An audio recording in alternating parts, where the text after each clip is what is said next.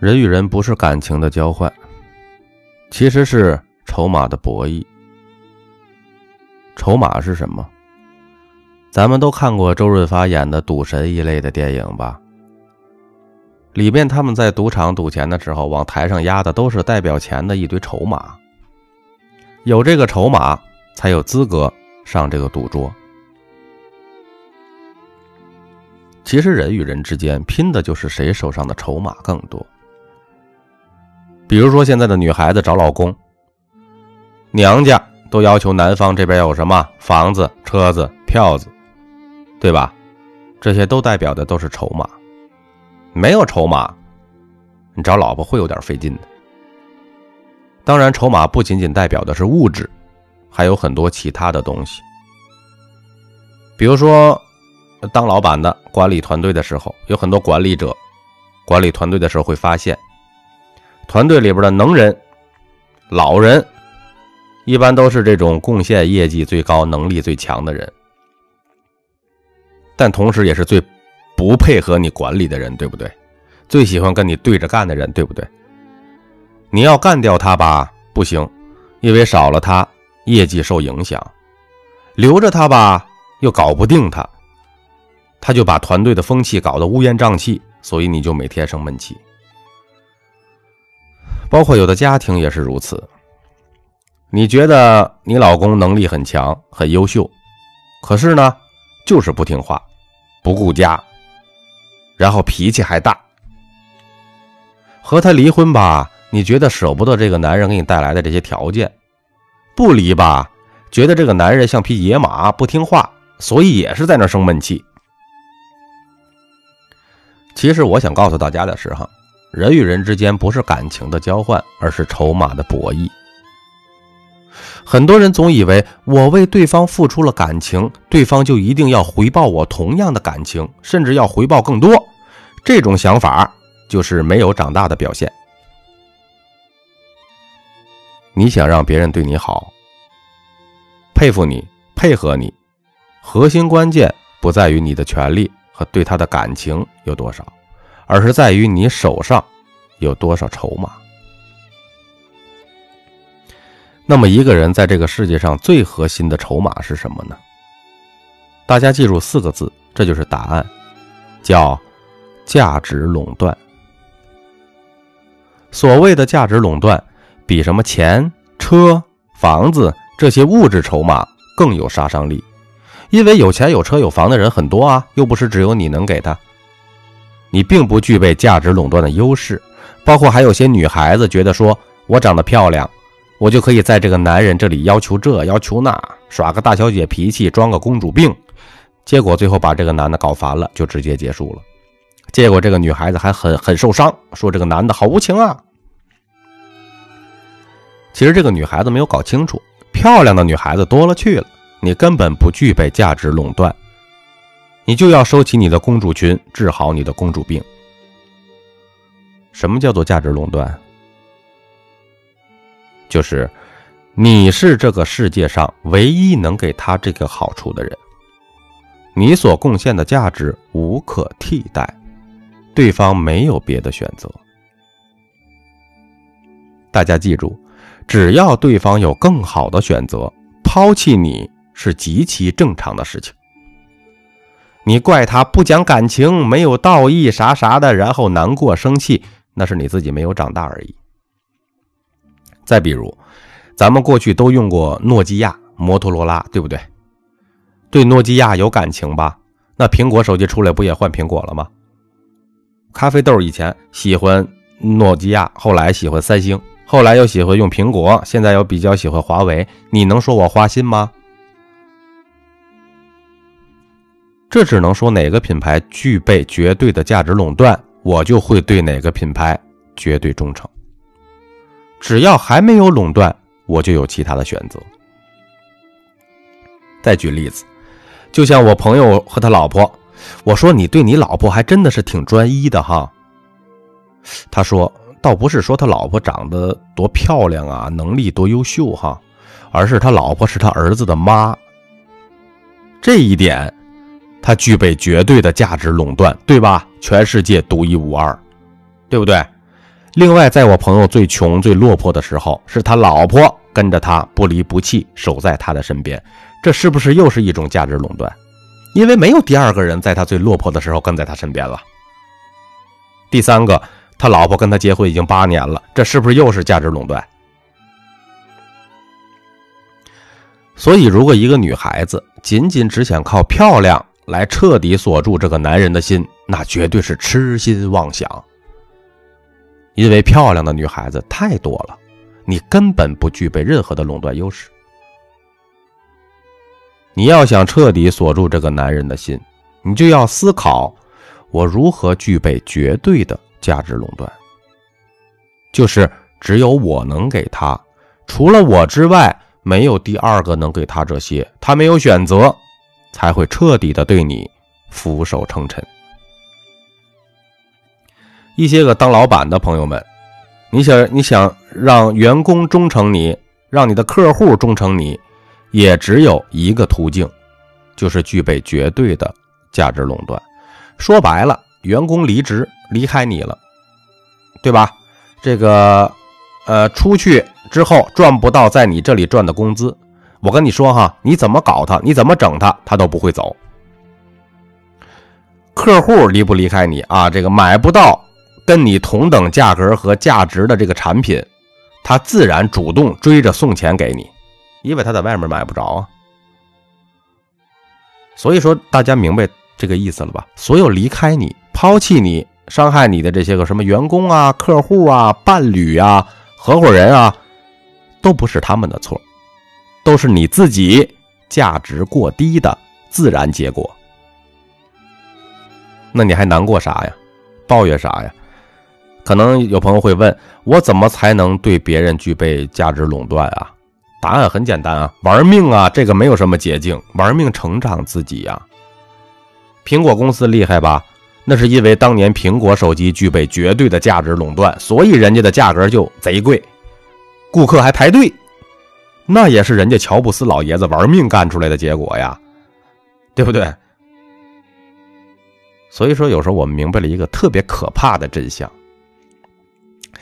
只要你不具备对身边人绝对的价值垄断，你的人生很难幸福。为什么呢？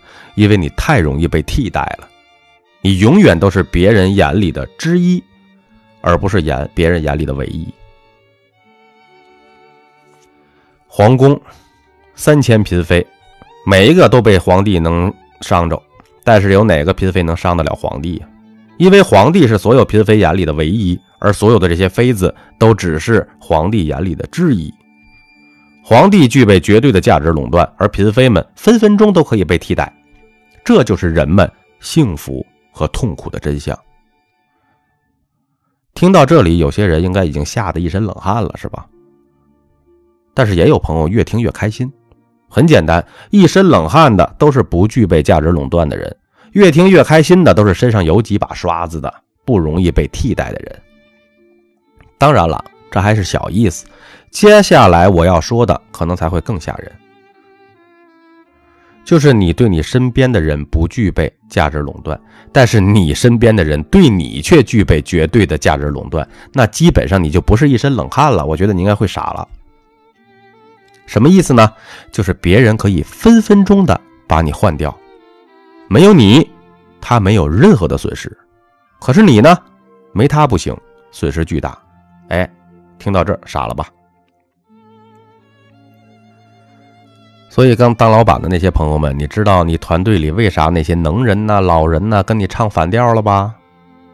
啊，还有一些个这个家庭的朋友们，你知道你老公为啥脾气大、不听你话，你还都要事事的服服帖帖了吧？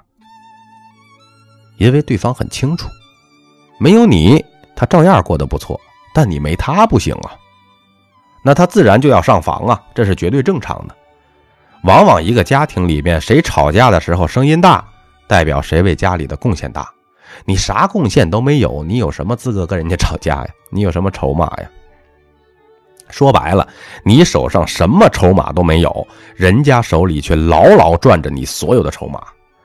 你把自己混得这么被动，还怪别人不听话，这问题那问题，你是不是应该好好的反省一下你自己了？无论是经营家庭还是经营公司啊，团队，别扯别的，最有效的就是五个字儿：你被开除了，多简单啊！我问问你，你敢说吗？你不敢，为啥呀？你没有筹码呀！开除了你玩不转了。那你说我就是那个对别人没有价值垄断又被别人价值垄断的人，我现在咋办呢？怎么活呀？咖啡豆教你一个字儿：忍。其实很多中国的专家学者、山寨教授哈，你会发现教来教去，其实就是让你忍。什么脾气上来了，在嘴里默念二十个数字，深呼吸啦，这些都是瞎扯。我要是能控制默念二十个数，那还叫脾气上来了吗？所谓脾气，就是忍不住要发泄的一股情绪，能忍住的根本就不叫脾气，好吗？所以这些说法导致有些人回去第一次强忍着做到了，第二次强忍着又做到了，到第三次呢，可好，把前面两次的火一次全发了，甚至还发的更大，对吧？那这时候听众朋友们说：“哎，你不是刚刚也教我忍吗？”对。我教你忍，可不是教你对谁都忍，是对那些对你有绝对的价值垄断的人，你必须要忍，因为你不忍，你损失会很大。对那些对你价值可有可无的人，你不用怎么忍。对那些你对他们有绝对价值垄断的人，可以适当的发泄脾气，这就是平衡你的情绪。你对谁都忍，最后就是彻底的爆发，那就不可收拾了。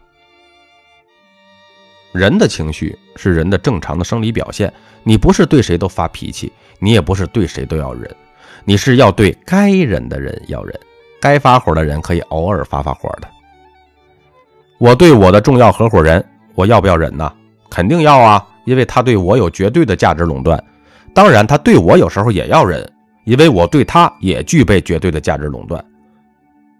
所以，合伙人怎么样才能打不开、拆不散呢？